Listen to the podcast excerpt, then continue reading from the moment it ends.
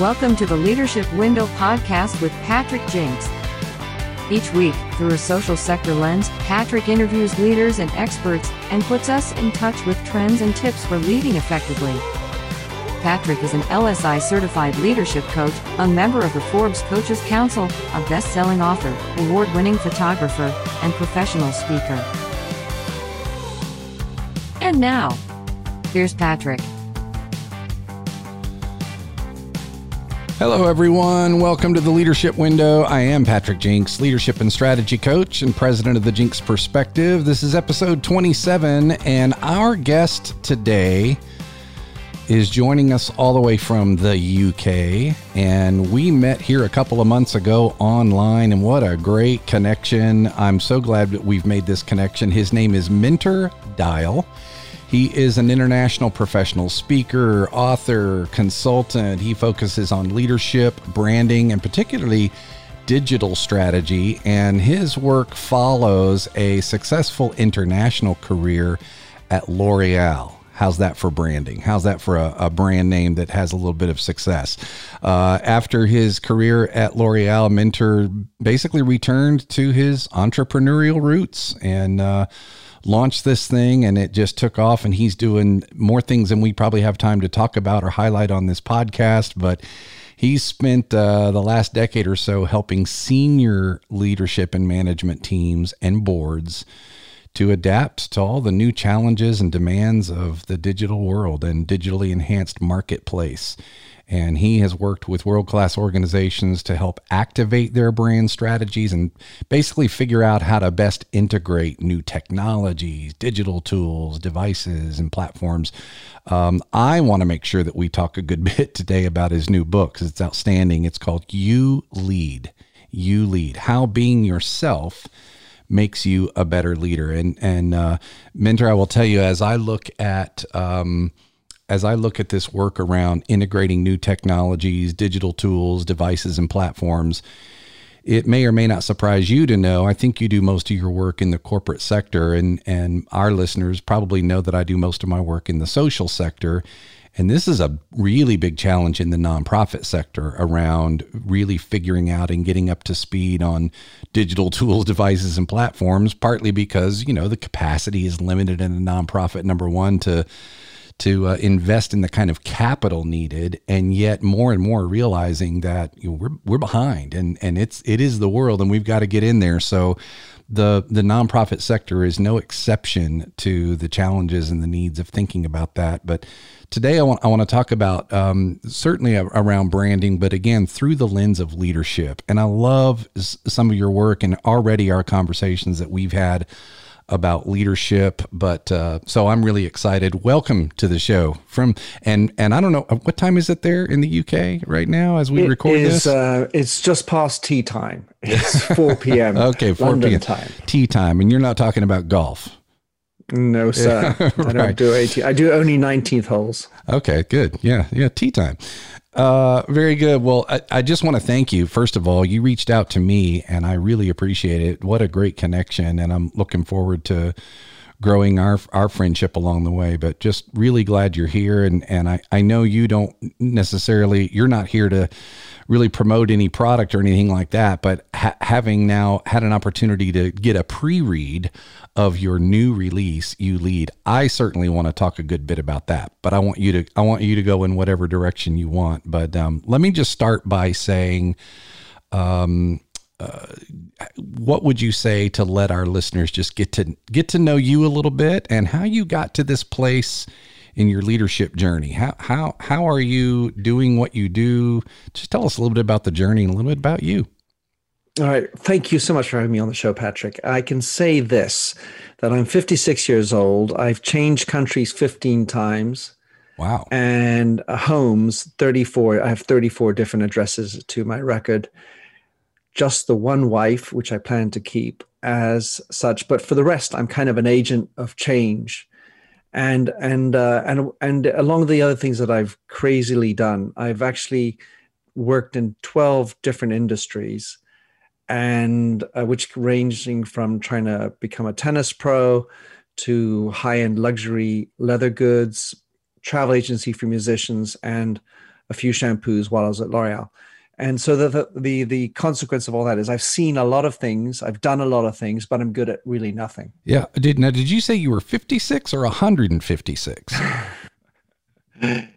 Some days I feel like the uh, a little older, but five six is what it is. that that's an amazing life, and I know you have some ties here to South Carolina, where I, where I am. I do. based, oh well, that's thought that was, was- the beautiful reason for connecting. I mean, I so I, I've really no idea who I am at some level in terms of because I come from so many places, and that always everyone needs to put a label on me. Where where do you come from? Well, I was born in one country, raised in another, educated in another, with parents from another, with a wife from another, and it's just all pretty. It's jumbled up there. and my uh, I I um sorry I lived in the United States 15 years, always in the Northeast. Hmm. And and then I, I basically didn't delve into my past because I was a numbskull youngster just doing his thing. And then all of a sudden it I, came to light when I moved to Washington, DC, that I had relatives who were from South Carolina in the name of my grandfather. And I got this call while I was, I just moved to DC from New York.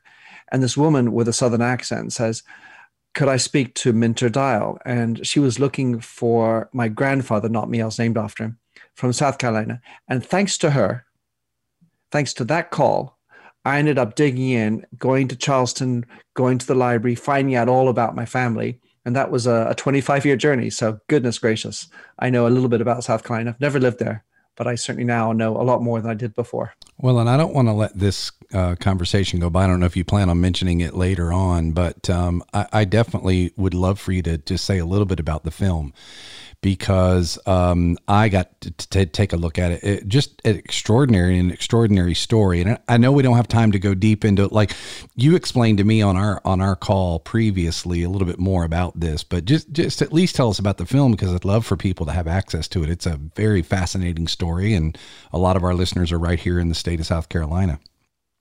So, in the context of you lead and this whole conversation, actually, it's totally relevant. So, because you, you kind of need to know, I mean, the whole thing about you lead is about knowing who you are. And so, originally, I didn't connect that dot, right, Patrick? It was just sort of, I was doing my film thing. But then, little by little, I really came to realize it. So, I was named after my grandfather, who was uh, an officer in the United States Navy, a graduate of the Annapolis Naval Academy. And he goes off captain of a ship in the Philippine Islands, gets captured, is a prisoner for three years, and is killed in the worst of conditions on what's called a hell ship. He wasn't alone. There were mm, something like 14,000 Americans who were killed in these hell ships. And, and through the study of my grandfather, I came to know not only about him, not only actually about myself, but I really came to know who my father was. And, and in, in, in the creation of identities and who we are, that relationship, boy to father, is so important. I mean, there's so many relationships that are important, but big, by goodness, there's a there's a structural concept there that you have to grow into. And at all of a sudden, at the age of 70, my father and I get to meet at a different level and completely changed our relationships and our understanding of one another. So the film is called The Last Ring Home. It's been on PBS for the last five years. It's available on YouTube and, and uh, iTunes. And it's a story of love, courage, and honor. It's completely untrendy. It's total serendipity. It's a, a story that hopefully can touch other people than just me and my family because it's about trying to understand who we are and what's important in life. Mm. You know, I I let you talk about how that relates to the book, but I can certainly see how that relates to leadership. And we forget those things sometimes. Leadership is about who we are as people, and I love the the subtitle of the of the book. In fact, is how being yourself makes you a better leader. But let me let me start with this, just to pick your brain a little bit. Um, the word authenticity is used a lot. And we've all heard, you know, be an authentic leader. People love authentic leaders. And I think most people, it's an, it's one of those buzzwords that if we're not careful, it just loses its meaning because what does that mean? And how do you be authentic? Isn't isn't the effort of being authentic inauthentic? Like, like like people get confused by it. So I think I get it. I have a construct for it. In fact, one of my favorite leadership definitions comes from Kevin Cashman. Uh, who's the author of uh, one of my favorite books on leadership called Leadership from the Inside Out. And he wants to find leadership as authentic self expression that creates value. And so he said it's a three legged stool. It's got to be authentic because people see through the superficial. It has to get expressed, or else, you know, who, who, who will ever know about it? And it has to create value. So that authentic piece that you talk about in the book, I mean, it's the construct of your book is about being authentic. How, define authentic and how does a leader think about intentionally being authentic in your view? I know it's a big question, but talk through it. Yeah, yeah. No, I'm going to start start from the other way around actually, because in the end of the day, I think for someone who wants to be authentic, the first thing is to almost call your bluff and and know that you don't know yourself and therefore can never be fully authentic. Mm. That that, per, that sense of self is is such an important one. That the idea of self awareness. Who am I actually? How important is what I'm doing or how I am being? And it's so easy to get pushed off your North Star by choices that we have. We, you know, in your introduction, you were talking about how with charities, the digital tools and everything. Well, it may be that they cannot afford it, but also there's so many out there, mm-hmm. and knowing what to choose. And and so when you are trying to understand yourself, there are a lot of crazy signals and it's hard to really you know piece them together when you're younger you you tend to say well you know i'll put that aside because i got to do what i got to do and then but you carry that with you into your later life and it's hard to undo i, give you a little um, analogy reading reading is important right well you know it was it, it was truman or someone like that said uh, not all readers are leaders, but all leaders read. Mm-hmm. And then, with regard to reading, so many people continue to read by verbalizing in their brain the words that are on the page. And why do we do that? Well, we do that because that's how we learn as kids to read. So we kind of, I mean, if you really want to read, you don't need to do the words in your head sort of story. So it's about deprogramming that thing. And then with regard to authenticity, we have to deprogram so many of these codes. Mm-hmm and carry-ons that we're we're giving out. You should do this. You know what?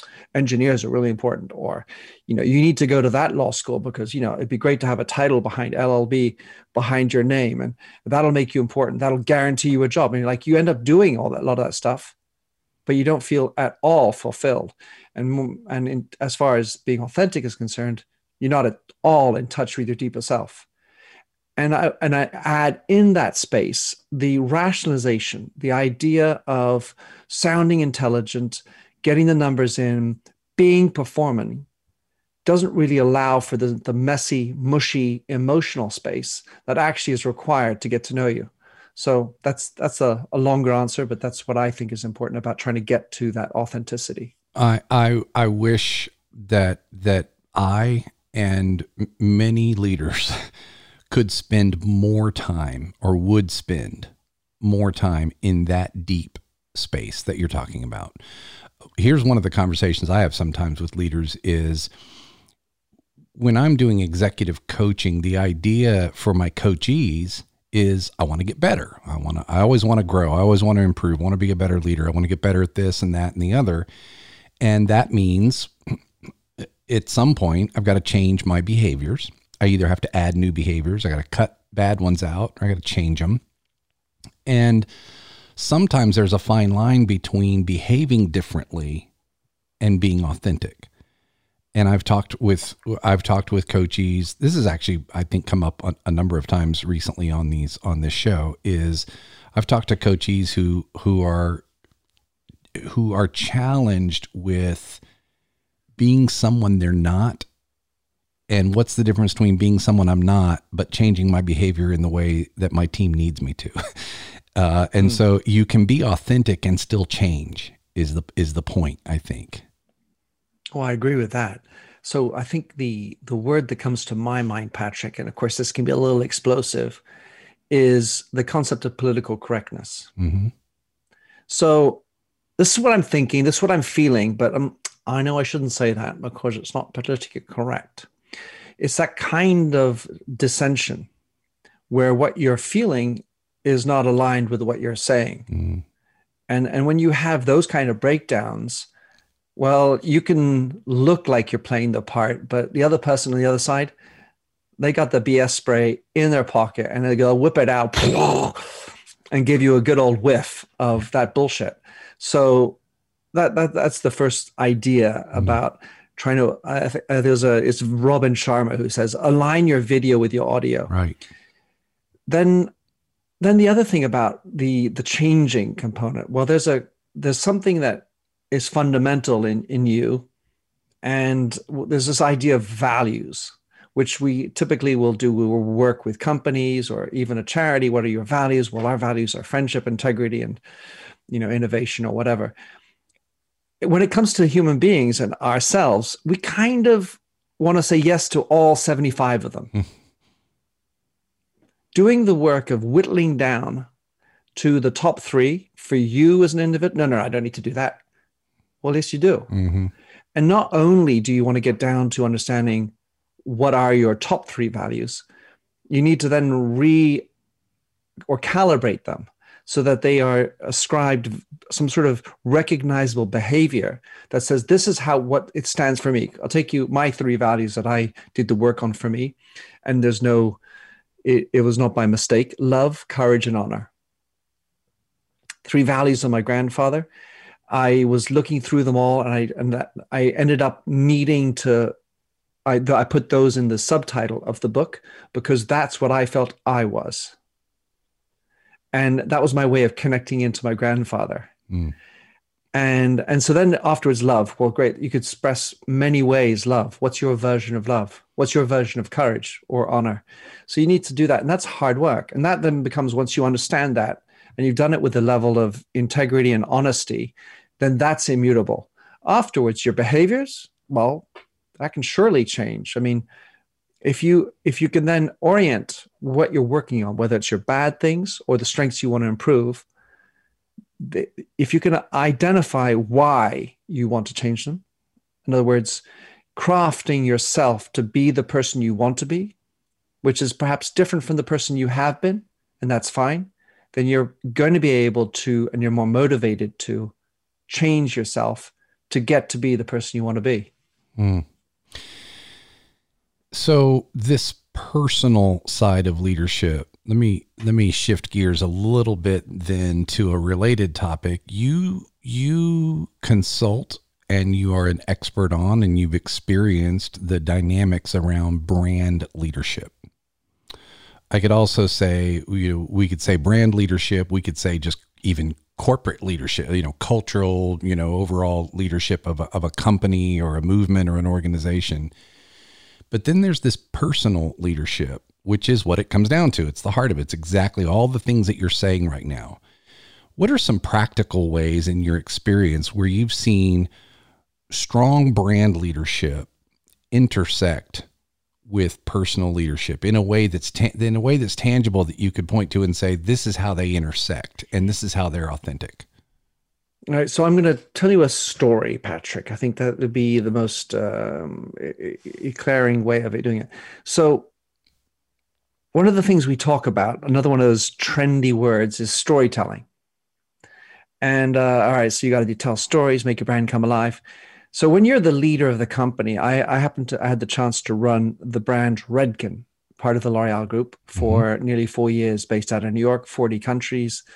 We did roughly 300 million dollars at the time and and there was this amazing story behind the brand and so i was charged with being the person at the induction ceremonies around the world whenever i traveled into countries to recount this story and even if you're a great storyteller uh, you know an actor extraordinaire if you haven't connected into that story something that's relevant to you at a deeper level then you're going to fatigue yourself. You're going to bore yourself. So the work that there needs to is, you know, once you've identified who you are, then you need to link in you need to tap into that story at some deeper personal level so you can tell the the corporate story but then why not add in some personal elements to it why it's important to you so in, in the case of running redken there were several things for example um, and I mean, I just I, I'm just taking one of many the top of my mind right now. But that's the nature of that personal, serendipitous, real talk. Instead of having this programmed, I didn't think I was going to tell you this, Patrick. But here's what goes. Paula Kent Meehan was the founder. So her Paula Kent, the Ken of Redken, comes from her name. And, and at the time, her husband, Jerry Redding, that's how got the red part. Although she was a redhead, but that's another story. She we were in 40 countries. One of them was Japan. And um, it, it was so important for her to be successful in Japan. So every three months, and I was following on, it was obviously a strategic initiative that was important for L'Oreal as well. I would go to Japan and I would try to figure it out. And here's the interesting thing it was really important for her. She said, um, karmically, she was a Japanese person before she was an American actress. And for me, I was knowing that my grandfather was killed by the Japanese in the Second World War. Mm. So rather than sort of gloss over it, not politically correct or or anything else, I tapped into this element, and I would tell stories. Not a, you know, uh, it was inappropriate to talk about how the Japanese killed my grandfather in that corporate setting, but personally, I wanted to tap into it. So here's the thing: I have own a pen. You can't see it on a podcast because it's audio, but I have a pen. I've had it for about 20 years. It's a Japanese pilot pen. And it's with this Japanese pilot pen that I wrote the book about my grandfather who was killed by a Japanese person. So this is an example of dialing in on a personal level with regard to your story. And it, if you if you don't make that effort and if you're not capable of opening up the kimono to use another wonderful expression then it's going to be difficult for you to be gauged as authentic much less you know if you haven't figured out who you are in the first place. Uh, that that makes me think of Brene Brown's work on mm. on vulnerability in in leadership and and that um, that ability and willingness to let the people that you lead truly see who you truly are. Mm. Um, and you know, in a smart way and in an emotional, intelligent kind of way. But uh, I, I love that. Um, and by the way, here's the thing about that challenge of finding that balance. Mm-hmm. You know, the more you feel like you need to control it, message it, manage it, the the less likely it's going to come through and be real. Mm-hmm. Like you know, when you bark at something that's funny, or you laugh out loud. And I, I have another story which which ta- taught me so much. And you know, I goofed up many times, Patrick, in my life. But I was I was doing a, a press launch, so we had sixty of the most important press people in the in the room, and uh, and big dignitaries, famous people, including you know bosses and stuff. Anyway, for some reason, I was very wound up I was so wound up at, at somehow something just clicked and I, I, I felt the need to cry. Oh my God, what a wuss. How embarrassing can that be? I was like, oh shit, I'm just, I was, so, I was so unprofessional. mortified.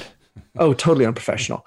And, and then little, as I was trying to get, I got worse and worse. And then all of a sudden somebody started to clap and was trying to encourage me. It was around an emotional issue and uh, and then I sort of you know let's say got back into the plot, did the finished it, and then at the end I, I, I apologized again and someone in the audience says you don't need to apologize and that was very kind and then at the very end i kind of expected everyone to just rush out but not at all a few people did because they were probably they didn't like my mojo or, or and had other things to do right you know so don't take it personally and then I had, but I had a bunch of people, including the most famous person in the room, come up to me and say, Can I hug you? So the moral of that story was they didn't think any less of me just because I cried, which was more my story about me for sure, because I was brought up on a rugby pitch. You don't cry, that's a wuss.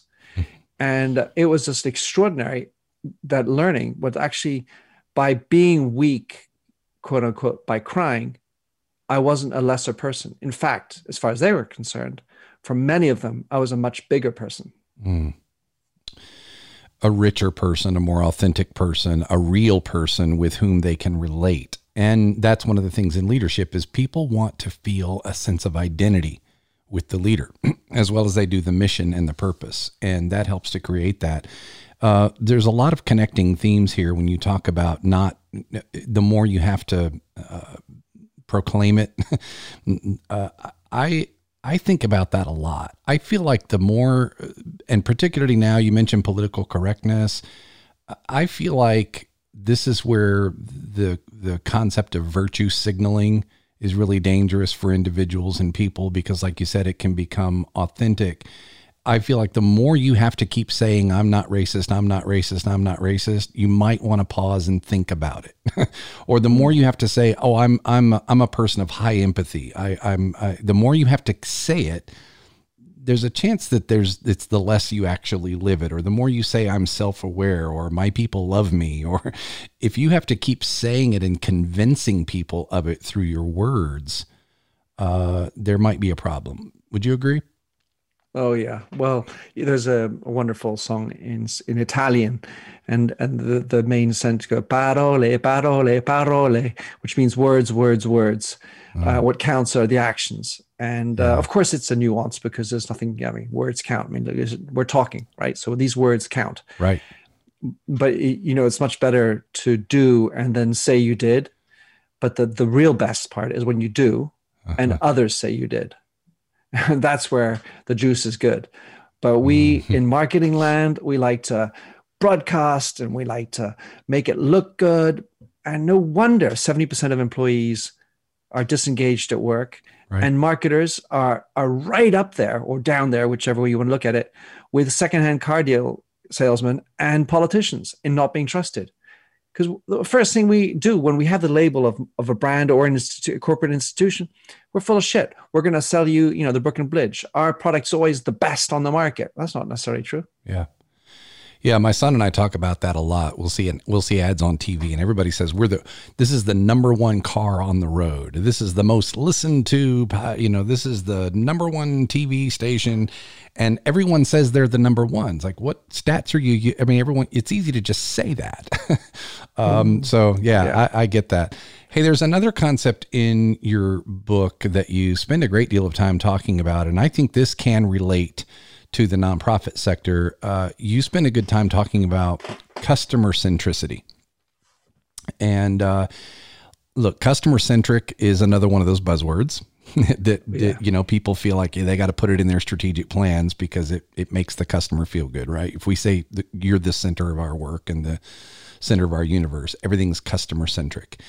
I was uh, working with a nonprofit here in South Carolina for nonprofits, and here's a debate about this, but my perspective is the customers in the nonprofit world are the donors. A lot of people consider the customers to be the end users. You know, if if um, if I'm a homeless shelter, my customer is the person I'm sheltering, and there is a degree of that, and I get that. But the customer, in the business sense, is the person who buys from you, and the person who's buying from the homeless shelter are the donors on behalf of the beneficiaries. So the word we use in the nonprofit sector instead of customer centric is donor centric. Okay. And uh, we were talking about this, and we were talking about the difference between being donor centric and donor focused. And I don't know if that's a nuance or a difference in your world and in, in the corporate environment, but I would love to hear uh, from someone with your experience what how you would define customer centric and how again you go beyond the buzzwordiness of that into actual actual practice. What does it mean, and and how does a how does a company truly employ it, and what does it do? All right, so I'm gonna. There's a multiple layers to that one. I'm gonna start with saying that uh, I read a, study that said something along the lines of 55% of all C major top thousand companies have customer centric as one of their top values or strategic priorities. And so basically, what it means is where everyone's trying to do whatever they can. And so it's completely uh, useless idea. I mean, of course, the customer's king. I and yet I think that 95% of custom of companies do not understand being donor centric or customer centric. And, and the reason why they don't feel that is that the customers don't feel that the uh, the the company's being customer centric, and more importantly, the employees know that they're not being customer centric. So so the journey has to be. You of course you have to make money, and the reason why customer centricities come into play, which I think is an interesting point, is that there's been an up, upending of the power structure. It's not completely reversed, but now the customer has many more a ways to talk, and two, many more ways to interact with a company. And so that is that's the reason why customer centricity has become all of a sudden the big to do. It's just a mechanical component almost. The challenge, though, is that really to become customer centric, in today's world, we have so many more people in our teams that are interacting and making that brand come alive that the real thing has to be focused on the employee in order to get to that customer centricity. And it's once you've you've got that your employees singing from the same song sheet, to use a cliche, but that are all focused on being customer centric, then that's when you can create that true customer centricity. And here's the rub you need to consider not only treating your employees in a way that is comparable to the way you want them to treat your employee, your customers, you need to configure your policies and practices to be aligned. And what does that mean? I'm going to give you a very clear example. Communication. It's a big deal, right? You know, it's like you ask anybody in the army or the military services, what's the most important thing to protect? It's your line of communication. Mm. Well, I tend to think the same thing in business.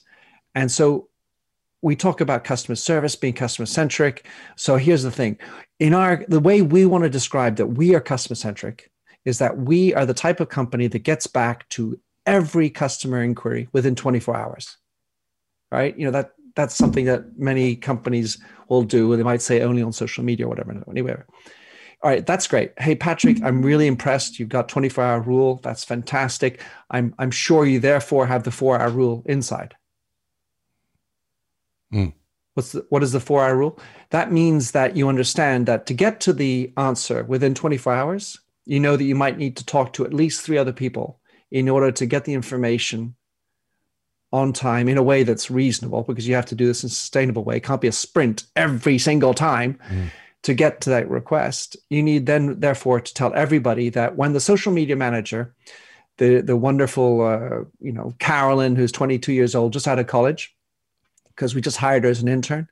When she calls the senior doctor scientist or writes an email saying, I'd like to know what this acetone does in the product, because she unfortunately doesn't know anything about the acetone, but Dr. Dude does. And he says, Caroline, who? But I have so many more, much more important things to do. So that four hour rule is, I'd say, a, an indicator of the type of thing you need to do internally in order to corroborate and make come alive that 24 hour rule externally. So there's this real important importance of aligning the way you are and who you are internally with what you do and you want to do externally to become customer centric. Uh, that is really good and reminds me of branding internally, public relations internally, um, you know, d- touch points and and appreciation and all of those things internally, starting with your own people and your own team. In fact, a lot of companies consider employees to be a customer set. Yeah, uh, totally. Uh, I, I, I would tend to agree with that. And, and you know, those I, I talk about this in the book, and it's not my original idea. I thought I had it, but it's not true. I have to have a hat tip to Julie Cottineau, who came up with the idea well before me. But what about this concept of you as the leader being the number one fan? Not mm-hmm. just because you oh, got the yeah. CEO title, but you subscribe to and and therefore are prepared to take the brand tattoo test. Mm-hmm, mm-hmm. What does that mean? That means that you, CEO, big swing, you know what, are prepared, even if you don't like tattoos, to consider having a piece of the brand tattooed on some real estate on your body. Mm, you're all in. That swoosh. Yeah, you're all in. And that means that you and I know that we won't be sticking around at this job forever because, by the way, we die. Right. And before that, we retire. Before that, we might even leave to work for another company.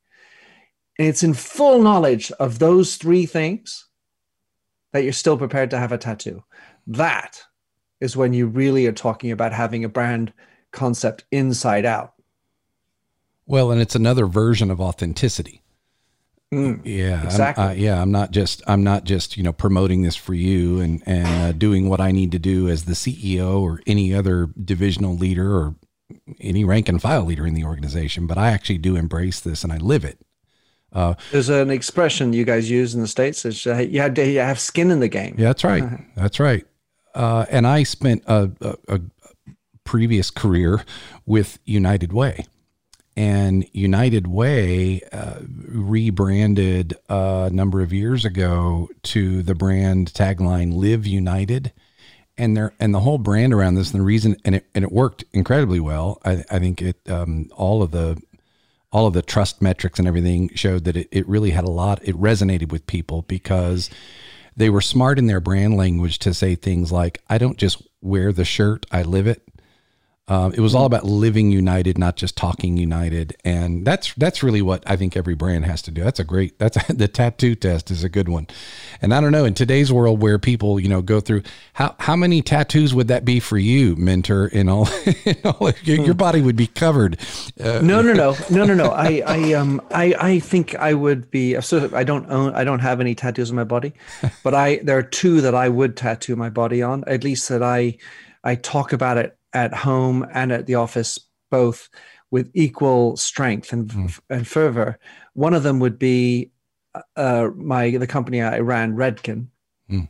And, and I want to talk about that a minute, a minute more. And the other one is probably I'd have to have some part of Jerry Garcia on some part of my body or the Grateful Dead, um, because they legitimately, from a philosophical standpoint, uh, as well as the musical, the whole community thing, um, is is me but they they resonate at a deeper level. It's not just oh a good time. It's not just great mm-hmm. music or as far as i'm concerned. It's it's what you what you stand for. And for me uh, at a this existential level both redken and the grateful dead both by the way have some crossovers but would be tattooed on my body Wow, and and and probably love, courage, and honor somewhere, right?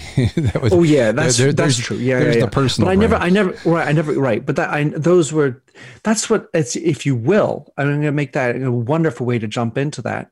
Uh, I wouldn't tattoo the the the values. What I mm. want to do is tattoo something that's meaningful towards those values. Because in the end of the day, just like when I crafted my North Star sentence, like what I want to be known for, it's every word was important. And and then what i want to think about is how i'm making that i'm living that that value. So i'm going to take a little jump on that when you you know love courage and honor. Mm-hmm. right so how, do, how does that work? I'm now running this company called redken. We're part of l'oreal because you're worth it. All that good glamour retouched girls that are so inauthentic. Because we know that's not what they really look like off camera. You know, once the you know once the the retoucher has gone through it, there's just nothing to do with who they are. So that that's a that was a whole issue. But the love part's fun because in in our company Redken, despite the fact that we belong to L'Oreal, which was not at all in this manner, we had certain behaviors that were considered Redkenite behaviors. So we were making our our culture come alive through some things. For example, we believed in having extended hugs. When I say extended hugs, you and I, Patrick, would hug, and it wouldn't be a tap, tap, tap hug. It would be chest to chest, seven seconds. I feel you. Hmm. Now, of course, in the context of Me Too, that's more complicated. And coronavirus.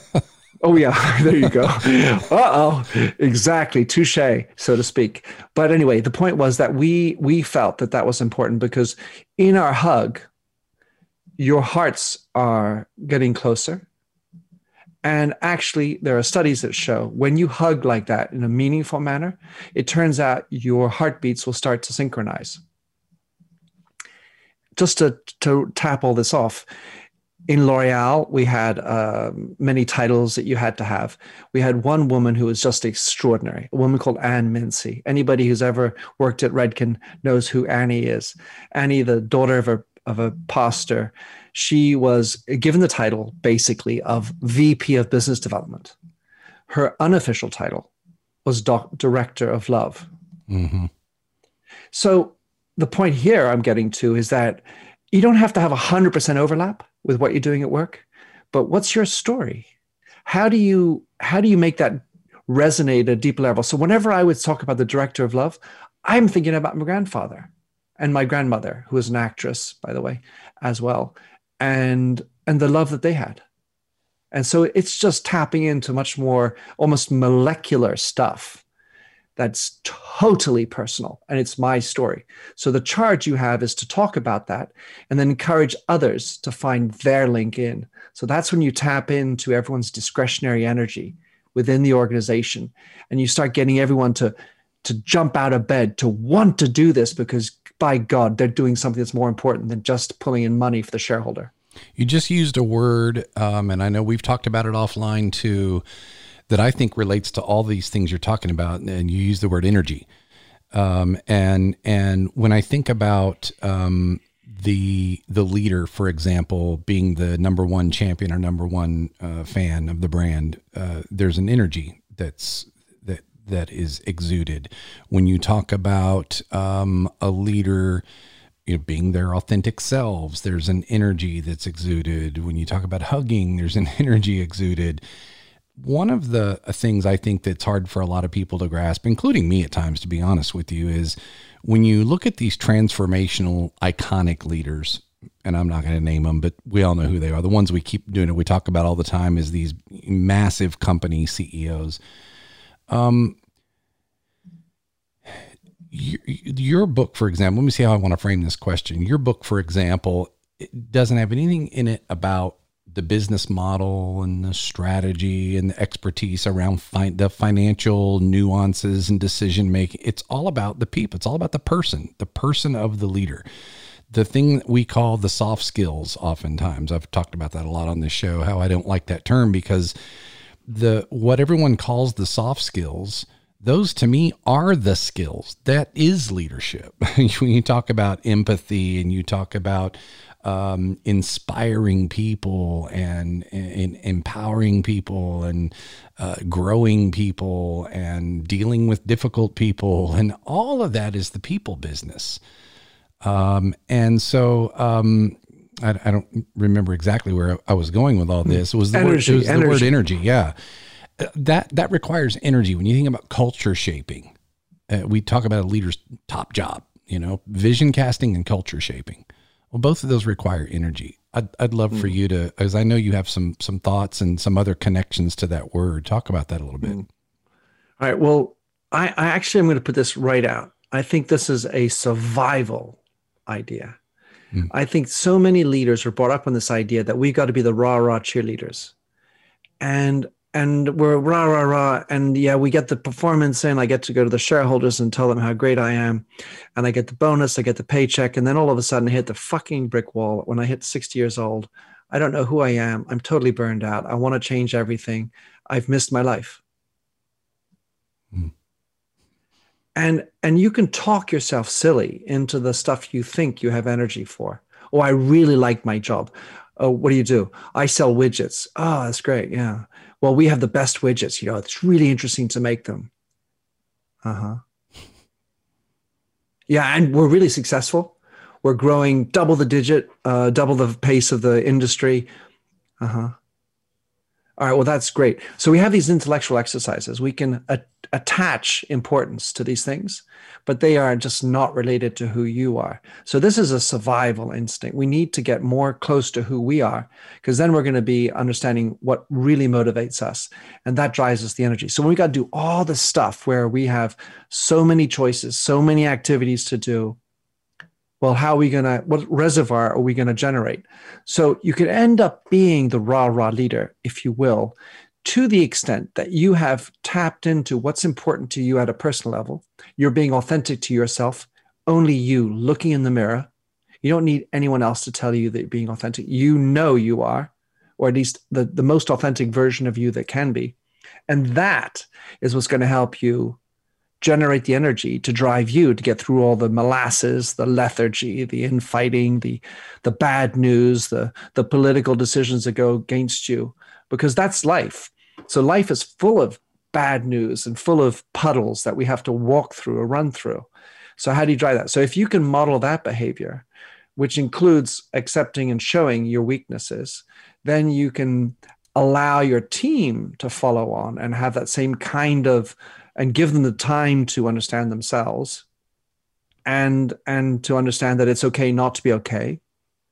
And and once you do that you sort of level set. The foundations are so much stronger. And people are going to know why they're doing what they're doing. They still know there's lots of shit. And we got and people have to sometimes get fired. That that also is part of it. There's ways to do that with empathy. But once you get everybody understand how they're contributing to doing something more important that's making the world a better place, well, then you are little by little you're to, that's how you generate energy. You give them that link, you help them get to that link, and then they will auto generate and be autonomous in the creation of energy. Boy, uh, that's that's some of the best stuff you've said in the whole conversation. To me, resonates with me. It's affirming uh, for a lot of what I coach my leaders on as well, and you know, uh, another thing, another concept we've talked about on the program uh, before is self determination theory, which really says that the people in, in these organizations want three things. They want some sense of autonomy, which means I've got some control over how my job gets done. They want a sense of competence or mastery. People feel people feel people are engaged when they know they're good at what they do and they're continuing to grow. And they want a sense of relatedness relatedness to the leader and relatedness to the mission. In other words a sense of purpose that what i'm doing there's a bigger there's a bigger good or greater good that i'm serving. A couple things came to mind as you were talking. Um, one of the questions that we ask sometimes when we're doing 360s if we do the interview version of it is we'll ask a stakeholder of an executive what what in your mind uh, gets this leader up? You know what what what gets their mojo going? What's happening when this leader is like on fire and their best, most authentic selves? And you'll hear things like, "Oh, when they're when they're in front of a crowd, they light it up," you know, or when you give them a difficult project to analyze, man, they just light up. Then the next question we ask is, "Well, what are the kinds of things that bring your leader down?" What what are the things that will will decrease energy in your leader? And you'll hear things like, "Well, if there if there's not consensus, it drives them down. It really brings them down. Or if there's a it, one single loss of a funding source will really bring, you know, uh, will really bring her down. And that's getting at this sense of energy. And then what we do with the with the leader is we ask them, would they be able to answer those same questions about their team? How much do they know about the people that they lead and their own motivations? Because which leads me to the second thing that came to mind I'm a believer that motivation comes from inside, not from some external great leader that motivates you. I think leaders inspire, um, but the mo- but to me, and you use the connecting the dots and aligning the you know people's uh, energies with the work that needs to be done. To me, that is the the the essence of leadership is creating a path or an environment where people's own motivations that make them good at what they do connect to and serve the mission you're trying to get served. And it's that connection of people's existing motivations rather than constantly trying to motivate people to do things that is really the art of leadership. What, what are your thoughts on that? So I'm going to do a little pushback. Okay. Um, just for for juiciness. Good. So this notion of we we don't get motivated by externally, I think unfortunately, a lot of people think they're motivated by that. Right. So you get to this rationalization idea. Yeah, yeah, yeah. I get it because you know I get the big car, I get the bonus paycheck, I get. I, there's there, there's some element of I abdicate responsibility. I just assume be told what I need to do. That, that there are that's not a motivation principle, but it's a philosophy of life, and there are many people who would just rather hunker down and just be told what to do and but don't and they don't those people get some sense there's a reason that's what they want though there's a reason that's their the construct they want. The, the fulfillment in it, for example, for them would be I, I, like accomplishing tasks that need to be done. I like a sense of fulfillment and accomplishment. If you tell me what to do, I love completing something. I love being a finisher, for example. Aren't there some aren't there some deeper motivation? And the person may not even realize what it is that's motivating them. Well, this is the problem, right? Because if you don't know why, all right. So in this case, I, I'm telling you to finish this widget, Patrick. Mm-hmm. So, oh, I'm going to finish this widget. Oh, I'm accomplished it. I'm, I'm excited. But it's not your widget it wasn't your desire. Mm-hmm. You don't have the agency to do that. You're just accomplishing what someone else has told you to do. Right. And here's the thing like, I have this scale of meaningfulness. And as a leader, it's important not to try to be totally dogmatic or I call it the, the um, dictatorship of, of uh, tyranny, sorry, of, of purpose. Mm-hmm. Yeah, you can't tie everything into saving the world right. from hunger all right sometimes you just got to do what you got to do right go do a freaking fax machine and do and do that for me whatever you know copy so the, the the in the scale of meaningfulness there are there are much smaller but yet interestingly meaningful things you can be asking so for example having fun having fun laughing isn't deep meaningful purpose-led stuff but at least it's a little moment of joy that you share with others. And that can be fun. Being on a winning team is actually a meaningful thing because if you're on a losing team and you go out of business, it's pretty unmeaningful. So there, it's not missionary in the sense of making the world a better place. Right. Necessarily. Right. You're making me happy for 20 minutes. That's a fleeting sense of joy as I laugh. Ha, we have this hysterical moment. But by the way, that's going to connect us, but that's another point. Mm-hmm. But moments of fun are a lighter version of meaningfulness, making the world a better place and creating a catheter that's going to save people's lives. That's a little bit more meaningful than you, Patrick, and me laughing, right? Mm-hmm. So there's a scale of meaningfulness. So it's not about always being on the deep end, but knowing how to bring down meaningfulness down the scales such that when you tell this person to make the widget, understand what's meaningful about that. Hey, listen, Patrick, I really need you to do this widget for me. Here's why. This piece is going to be in a ship that will be holding the Queen Elizabeth. She's going to be doing her last big voyage, and this widget is going to be part of that. Blah, blah, blah, blah. Mm-hmm. So all of a sudden, it's not just executing this, but I'm feeling important. I'm contributing to something that's bigger than me. And that, I think that's the the link there between maybe just doing what others would.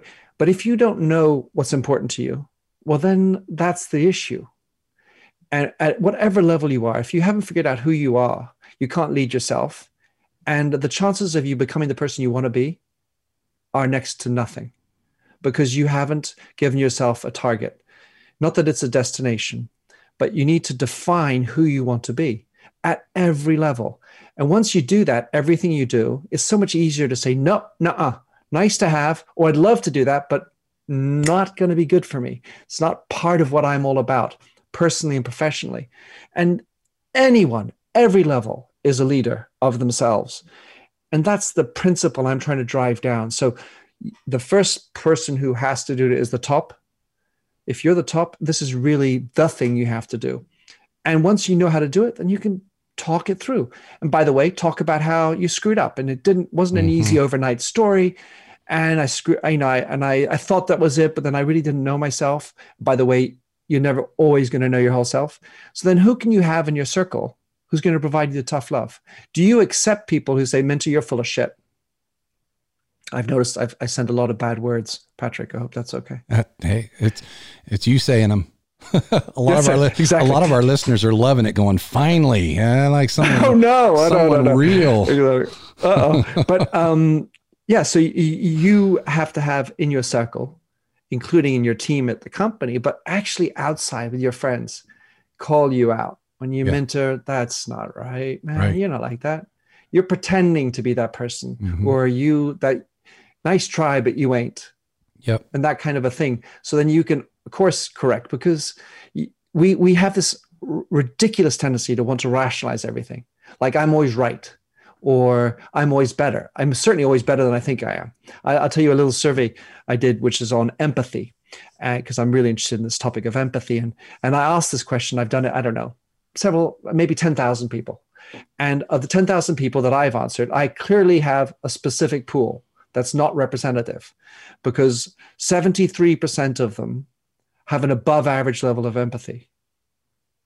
So I must only be asking people that have empathy. I, I, clearly am not finding the people that don't have average or below empathy. So 73% say that they have above average level of empathy. Mm-hmm. Then there's another 18% that say they have an average level. And then there's this little minute group that for some reason decided to say, well, I'm a below average. So I'm thinking, I didn't do maths at, at university, but I'm thinking that doesn't work out. Yeah. From right. the proper distribution. So this idea that we always think we're better than we are, mm-hmm. The ego gets on top of that, the image building, and certainly in certain cultures, we're promoting this other image that we're trying to do. Like I'm always the best. Gotta get up, gotta be the best. But hey, actually, sometimes we're not that well. And leaders ought to be able to dial into their own emotions, understand that some days their energies are not where they want to be even if they're supposed to be. At least that's the way it was prescribed at business school and how my father was. But I think it's more interesting to actually understand that you too cannot feel so well, especially in these, I was going to use another bad word, bad days. We, where everybody is under stress. And this is a challenging time psychologically, physically, I mean, existentially for so many people. So it's okay if you, even if you're the CEO, some big swinging, you know, type of CEO, even you should have the permission to not feel so great. And if you can then have the courage to share that and show that with the rest of the team, by goodness, you're going to dial in some authenticity or at least some real connections. Mm, really good, and I I agree with that entire construct around motivation. One of the one of the ways I put it, you mentioned the the widget making, for example, um, it, we talk we talk a lot about vision casting, and when when a leader hears vision casting, they're often thinking about that big vision, you know, to to improve the lives of all people in our community, et cetera, et cetera. But vision casting happens in tiny little moments. That if we change this spreadsheet to turn it into a bar graph, the questions at our board meeting will probably uh, be more clear. More, you know, it's it's that vision casting of if this then this uh, little tiny theories of change, the strategic bets that say this will lead to this. So I think it's that leader showing people constantly what this action will lead to, and again the why, which I which I think is around the vision. Um, running out of time, I got a couple more questions for you. I'd love to just hear. There's a phrase in your book that you call a new form of leadership. How would you summarize that? What do you mean by a new form of leadership? So my story on this one is I, I call it the tie to tie dye, and and so and, and bottom line is I'm not throwing the baby out with the bathwater. There are some things in leadership that have always been good, and mm-hmm. there's some constructs, some policies that are appropriate. So it's not about just jettisoning everything, mm. but it's it's moving from the tie version, the guy or the person who wears a tie to work, that of course we're not doing that anymore but it's it's an allegory. The tie is i'm going to come in and i'm going to let what's ever happening at home i've had a fight with my wife i slept badly and um, and there's a traffic jam that pissed me off. I the minute i walk through the hall into the proverbial office i have my tie on i'm in it mm. i'm switched on mm. i got hmm. this meeting da da da da da da da da da da efficiencies get the business in go get the client and and then i go home and in my case, I would go home and I often took off not only my tie, but I took off my shirt and I changed it for a tie dye. And so I'd go out and I'd wig out and go dance for five hours, having spent a day with bankers at my investment bank, Donaldson, Lufkin, and Jenrette. And I'd wig out and listen to the Grateful Dead for five hours, dance, sweat, look like a you know, a numbskull, feel like a numbskull, be one of the gang, obviously doing other things for fun. And the next morning, shit, shower, and shave, back to the office, put on the tie, and none of that should be part of this. But the issue is, I, I'm I'm actually taking away from my energy and my passions when I go to the office and don the tie. So the new form of leadership is one that, for whatever your equivalent tie and tie dye, there should be some much stronger overlap. And here's the the story that goes with this is that in my book I talk a lot about the fact that I'm a deadhead. So in the United States, you all know what that means. Over mm-hmm. here, people oh, yeah. can be like, it's it's strange. Mm-hmm. But I, as I, I saw them maybe 200 times or so. So I'm, I'm, I'm, I consider myself a bona fide deadhead. That's, I think that and, qualifies. Yeah. And, and I ran this company Redken. So really image based L'Oreal, very, you know, it's a specific type of culture, nothing to do with the Grateful Dead. I mean, goodness gracious, you know, could hardly be further away. Paris chic and San Francisco hippie. No, not much overlap. But for me, when I ran Redken, there was a total overlap, and the the notion of being employee centric, starting with the the core group, then filtering it out with the family, then with the roadies, and then with the the, the people, the tapers, and then your hardcore fans that come to every show, and then the fans that come to lots of shows. And so you have this inside out model where the Grateful Dead operated like that. And Redken, despite being part of L'Oreal, was in the same way. We had our core group. We were tattooable individuals in the L'Oreal culture, which meant that we would change companies. You know, you get promoted out and up, or uh, sometimes poorly ideas, but we would have it within us. And then we had our core team inside, but then we had our Redken performing artists who were independent contractors. We had our distributors who were independent sellers of our company, selling into hairdressing owners, salon owners, who were then giving it to hairdressers who rented chairs or, or worked in the salons, who then colored the hair and sold on to customers. So we had this model which was really having integrity, very loyalty based. Let's say when you go to a dead show, you all know that the people who've been uh, go to a dead show well, they've probably been to another Dead show before. In other words, you know, they're a fan. So there's this lo- loyalty first, and they had a whole methodology. And I'd encourage anyone to read the marketing lessons of the Grateful Dead by David Meerman Scott if they want to get a digger, bigger, deep dive into that. And at Redken, we had the largest, biggest community event in the industry in the world. Yet we were the fifth largest company in the world at the time. And over 90% of the people who went to our symposium in January had already been to one before. What did that mean? Is that we had this loyalty and we made mm. sure most loyal customers came first. We just didn't do lip service to that. We we really paid attention to having that concentrate. So Redken and the Grateful Dead for me are one and the same. And here's the fun part, Patrick. I'll finish on this. I know it's a long rant. I was, you know, going to work, putting on the tie, and then one day I have a chat with the guy who runs the U.S. business for Redken so my largest market. And we go out for a beer. And Patrick, his name, same, says to me, Oh, well, I'm going to go see a show tonight. Really? Me too. Deadhead. So, and I think that there's no mistake. There was no, that's not by mistake. There's that sort of element of congruency that people with the same kind of value sets were going to find each other, Affinity. even though we were working yeah. in the L'Oreal world. And Pat and I are still fast, thick friends um, 20 years after I left. That's good. Boy, we could get in a whole area on shared affinity and those kinds of things. Um, this is a truly fascinating, uh, Minter. I, I, really do appreciate it. I have a couple more questions for you that I ask all of my guests. And one is just I'm, I'm always curious as to maybe one or two leader, uh, one or two people in your life, maybe your early life or career that you would say probably had a big impact in shaping your current view of leadership? There's there's one person that stands out above them all for me, and unfortunately he's passed. But he was my housemaster at my the school, my high school. I went to I went to a boarding school in England called Eton, and his name was John Peake, and he was just such a human being. He was a phenomenal teacher. So when you talk about competency, oh, not only did he know his stuff, he made history come alive. And so when we would do a battle, he would drag us all out in Wellington boots on the back end of playing fields, and we'd have to act out the battles.